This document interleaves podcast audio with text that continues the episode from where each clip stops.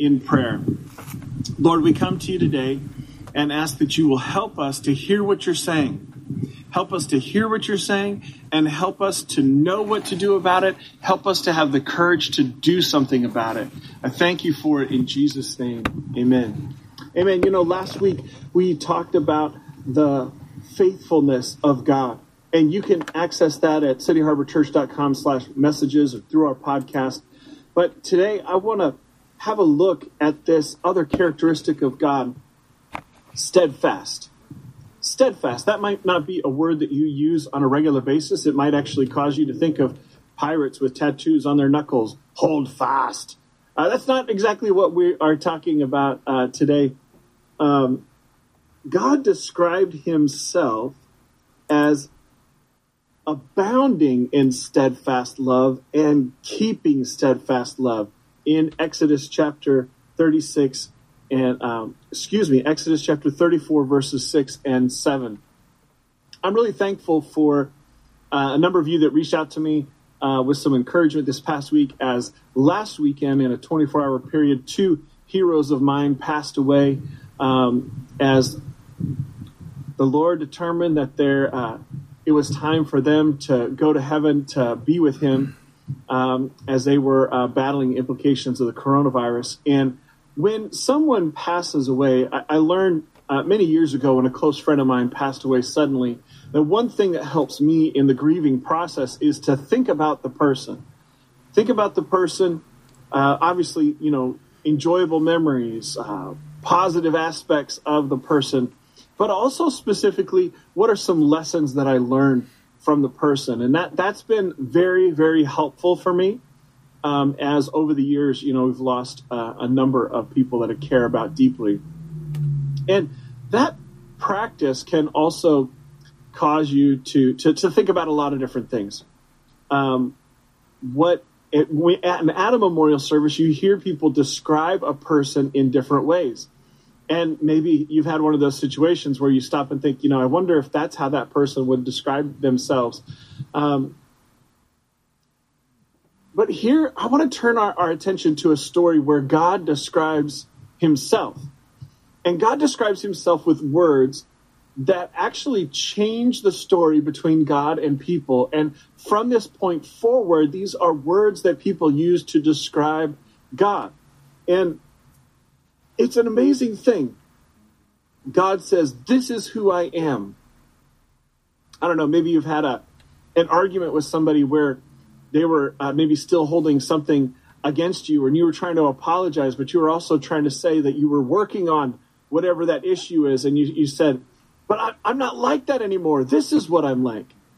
You know, we as people can grow and, and, and change uh, change for the better um, at times and change for the worse at times. And um, it's helpful in like long term relationships to occasionally have a conversation to just kind of articulate like this is who I am. These are these are the steps that I'm taking. But we we have this really unique um, chain of events that happens that I realized uh, this week that I tend to talk about occasionally, but haven't really taught on in a message. Uh, you'll hear me make reference to this, uh, but haven't uh, really unpacked it. And so I want to turn our attention to Exodus chapter 34, verses 5 through 7.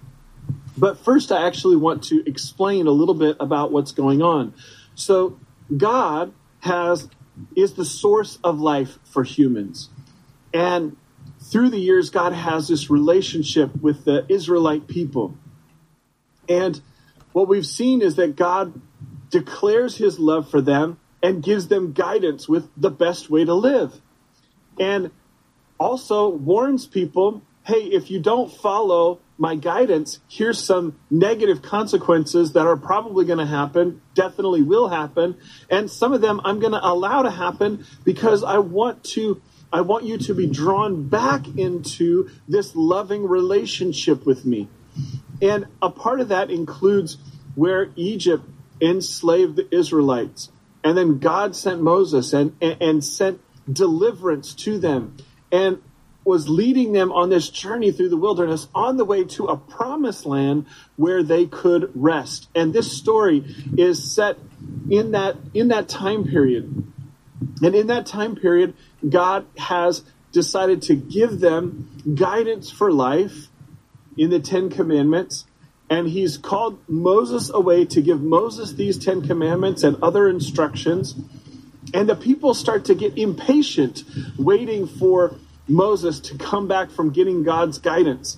And so they turn to Aaron and the a priest, and they say, Let's make something else that we can worship. We're tired of waiting for this God. I mean, can you imagine if, if I was got impatient with my wife taking too long FaceTiming with her parents, and I said, "I'm sick of waiting for her," and and I, I, so I'm going to go try to find a new spouse. I mean, how ridiculous would that be? But the Israelites had multiple things about life that they were unhappy with. And they decided to create something else in the place of God, rejecting God. Let's create something else that we're going to worship. God sees this happen. God shows Moses that this is happening. And then after that's happened, God is describing to Moses how, what, how frustrated he is that the people were impatient, but also they turned to, to, to find something else to love. And God describing his heartbreak and, and, and also his anger. And in that situation, Moses cries out that God would forgive them. God says, okay, okay, um, and you can take the people over to the promised land, but I'm not going to travel with you anymore. And Moses says, um, Exodus chapter 33, verse 15, if you don't personally go with us, God, don't make us leave this place. And Moses cries out to God on behalf of the people, which is the role of spiritual leaders. He cries out to God on behalf of the people, asking for God's forgiveness, but also asking for God's companionship and guidance. And asking, he also asks God to reveal himself because he wants to learn more about God. And so God responds to Moses and says, You know, okay, I will reveal myself to you. I'm going to set you in this protected area in on the side of the mountain and I'm going to cover that spot with my hand and I'm going to pass by and then as I let go of my hand you're going to see part of my glory but not my face and you're going to hear my voice. And then this is what God said to reveal himself to say this is who I am. Then the Lord came down in a cloud and stood there with him and he called out his own name Yahweh. The Lord passed in front of Moses, calling out, Yahweh, the Lord, the God of compassion and mercy. I am slow to anger, filled with unfailing love and faithfulness. I lavish unfailing love to a thousand generations. I forgive iniquity, rebellion, and sin, but I do not excuse the guilty. I lay the sins of the parents upon their children and grandchildren. The entire family is affected, even children in the third and fourth generations. As God is saying, I'm going to forgive and be with people who will confess their wrong when they miss the mark, people who will return to me, people who will live in wholehearted devotion to me. But people who reject me, who rebel, who reject my guidance and my love, people who refuse to be in relationship with me will be punished. And their punishment is going to affect a lot of people. Now i find i want to focus on this word steadfast that's here that is the hesed mercy compassion faithful loving kindness of god in god's description of himself. That's what i want to focus on uh, today because I think it's helpful to us. And, and just to that end, I want to read from the ESV, which is a translation that's really good for study of the original language, some of these vocabulary words that God uses to describe himself, that we can get to know him through. The Lord, the Lord, a God merciful and gracious, slow to anger, and abounding in steadfast love and faithfulness keeping steadfast love for thousands, forgiving iniquity and transgression and sin, but who will by no means clear the guilty. Now, this Hesed word is actually not, we're not able to translate it in one English word. And you're going to find it translated with different words um, in different parts, which is a part of translating from one language to the next. You use the context of the other words in the sentence and the grammar and the meaning of who's speaking to whom to help you understand what's being said. And so Hesed is translated as mercy or faithful love or loving kindness or even occasionally goodness.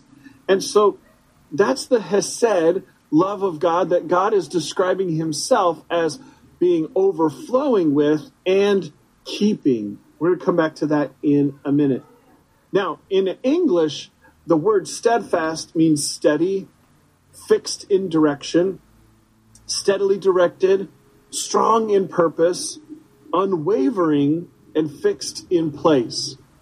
Now, we are experiencing a lot of things in our world today that you would not describe as unwavering let alone faithful, compassionate, patient in love, faithful in loving kindness. But that's who God is. That's how God describes himself to be. God is faithful in compassionate, merciful, loving kindness. That would be the, the way we would translate or unpack this way that God's describing himself as steadfast. God is faithful in compassionate, merciful, loving kindness.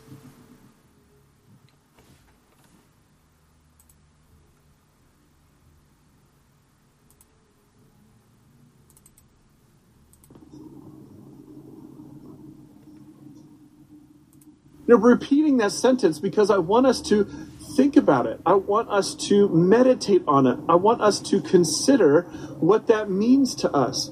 Because just like we talked about last week, these attributes are unique from the way we experience most people.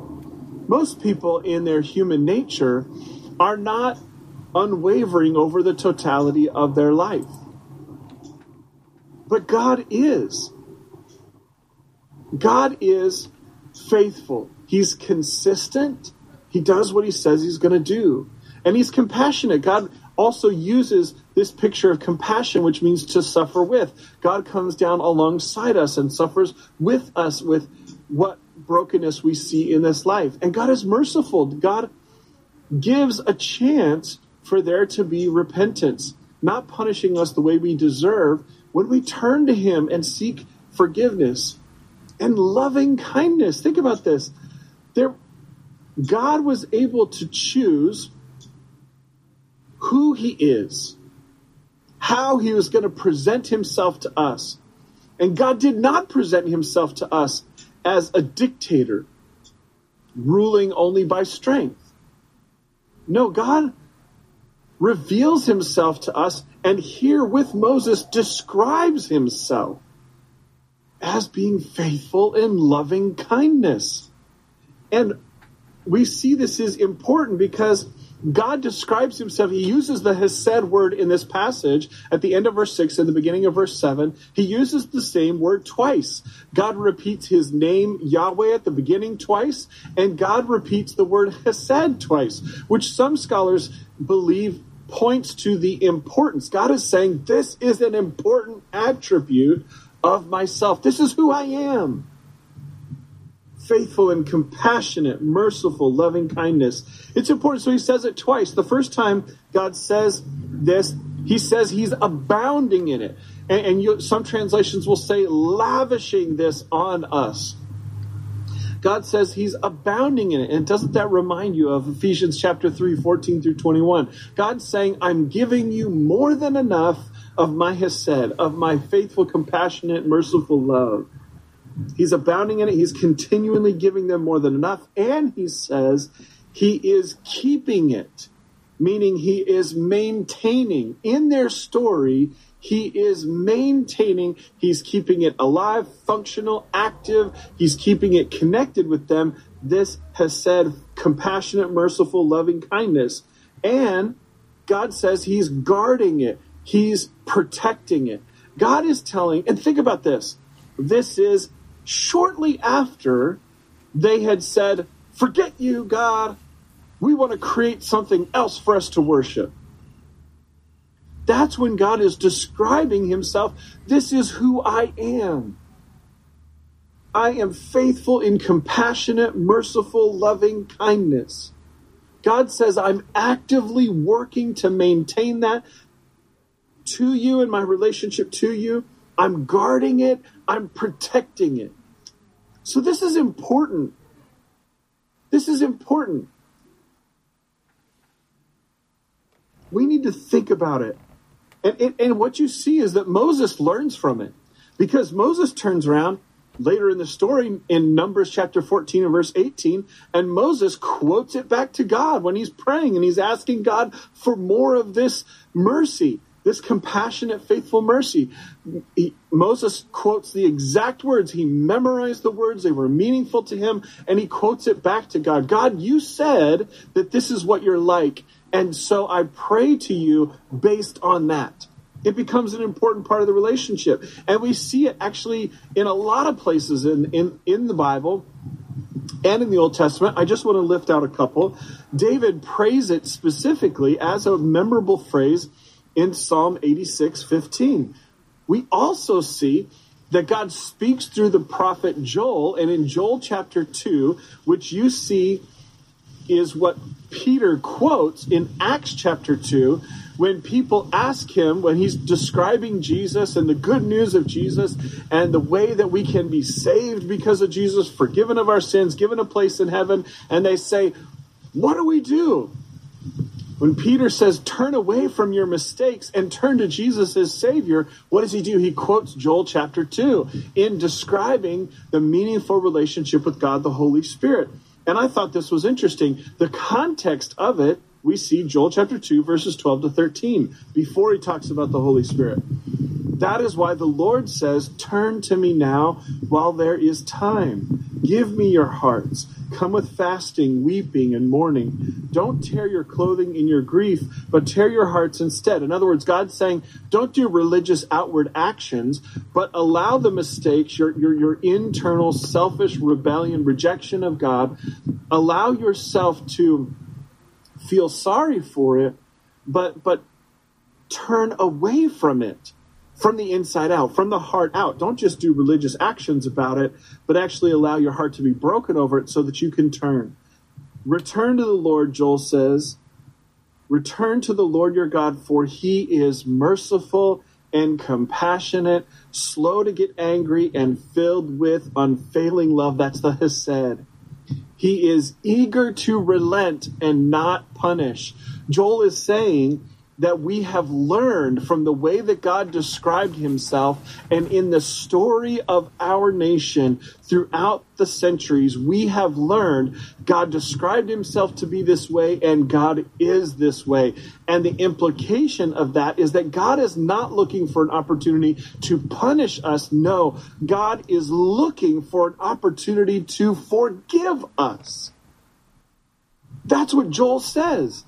God is looking for an opportunity to forgive us. And clearly, Jesus had learned that this was true about the Father. He knew this to be true, and he taught his followers to receive this from God and then allow it to change themselves so that they could reflect it to other people. We see in Luke chapter 6, verse 36, Jesus taught, Be merciful, and that's connected. That's the Greek translation of the Hesed Hebrew word be merciful even as your Father is merciful. Wow. So these, these words, this way that God described himself is critical. It's important. Jesus was resurrected from the dead, spent time, appeared to 500 people, returns to the Father. James and Peter pastoring the church in Jerusalem. And James write, writes, James chapter 5, uh, verse 11, along the lines of this two believers that are going through difficult times. You might be asking, you know, Pastor Ben, these last couple messages are really simple. Even the Ephesians series are really simple. But I'm telling you that I believe this is a word from God for you because if you will deeply consider it and do something about it, it will change your life for the better. It will become a part of the way you are transformed by Jesus and made new. So James writes to people that are going through difficult days based on this revealed character of who God is. He writes James 5:11, "We give great honor to those who endure under suffering." For instance, you know about Job, a man of great endurance. You can see how the Lord was kind to him at the end, for the Lord is full of tenderness and mercy.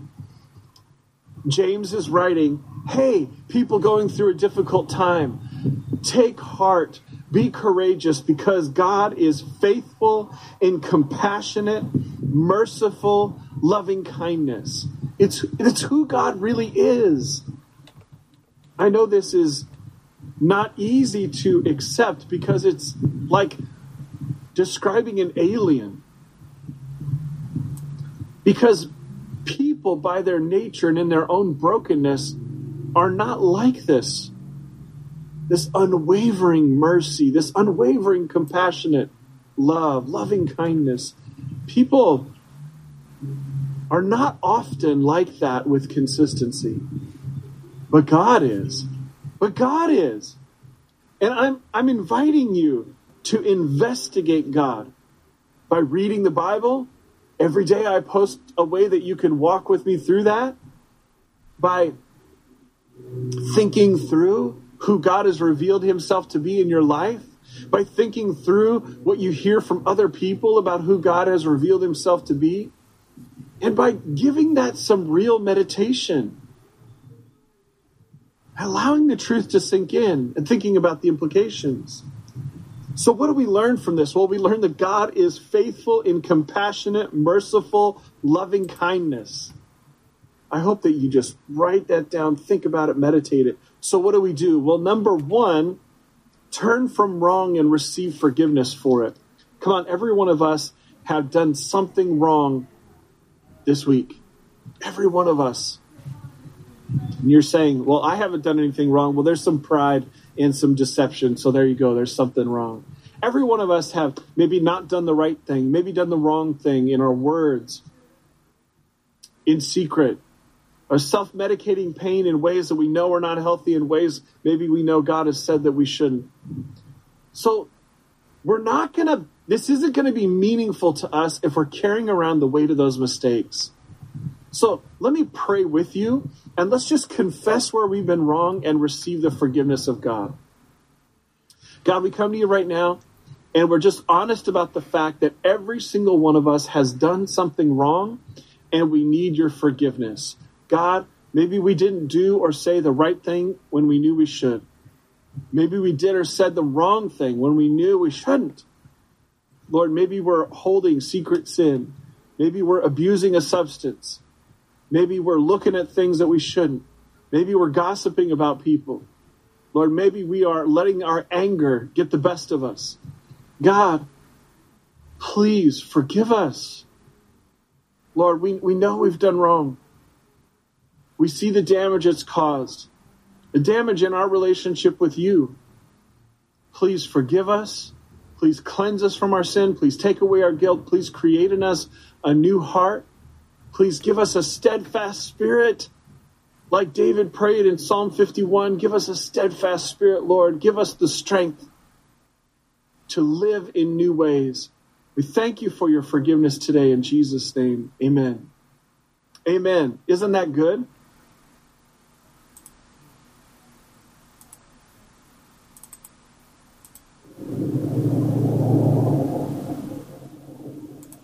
I hope you prayed that prayer and it's meaningful to you, and you're going to continue to use that prayer to just receive the forgiveness God has for us so that you can walk lighter, freer, receive the healing from God. So, what do we do? We turn from wrong and receive forgiveness for it.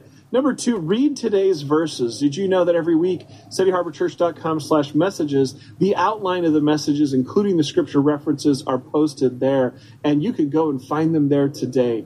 Reread the the passages that I, I put out today. And number three, after you've read those verses, write out what you believe to be true about God's love. Short, simple statements. Write it down. Thumb punch those notes into your phone. Grab a journal and handwrite it out.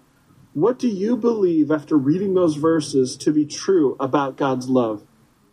Number four, think about this truth that you now believe before you pray. It's so important. We see, I talked about this last week, we see many examples in Scripture, and we can read many books about people in history since Scripture that have used this principle. And say, okay, God, I'm going to take you at your word. This is who you said you are. So, because this is who you are, now I pray to you about this. And listen, this is what we can and should be doing about whatever is going on in our life. I tell you, for I, for one, am so incredibly thankful that this description of God has proven to be true in my life. I'm so thankful that God has been patient with me, that God has been compassionate with me, that God has been faithful in, in mercy and in loving kindness. This is the way that God has treated me. And so I think about that sometimes before I pray, before I go to God, before I use the prayer that Jesus gave us that starts, Our Father who is in heaven, hallowed be thy name. I'm not going to have the right stuff in me to praise God if I'm not considering who I'm talking to. So think about this this truth about God before you talk to God, and it will affect exactly how you pray. I want to pray for you, and then I want to. Um, uh, we're going to turn to a time of worship, and then after worship, we're going to have a time of prayer where we start to apply this message. Okay? Let me pray for you. God, I just thank you for my friends. Lord, I thank you for our church family that is faithful, that is loving, that is kind. Lord, and I ask right now that you would would you please help us to hear these words of how you described yourself and to receive that revelation Help us to believe that you are who you said you are. Help us to turn away from unbelief. Help us to choose belief. Help us to look to you through a lens of how you have described yourself to be. Forgive us for how we've treated you with prejudice based on how other people have acted towards us. Lord, forgive us for that and help us to look to you through this lens of how you have described yourself to be, how other people have described it to be true. Oh Lord, help us to turn to you in faith today, that with our prayer, we would pray based on this foundational truth, that we would take heart from it. Help us to take heart from it as we turn towards you, God. I thank you for it, Lord, in the name of Jesus. Amen. Amen. Hey, thank you for joining me with this. Let's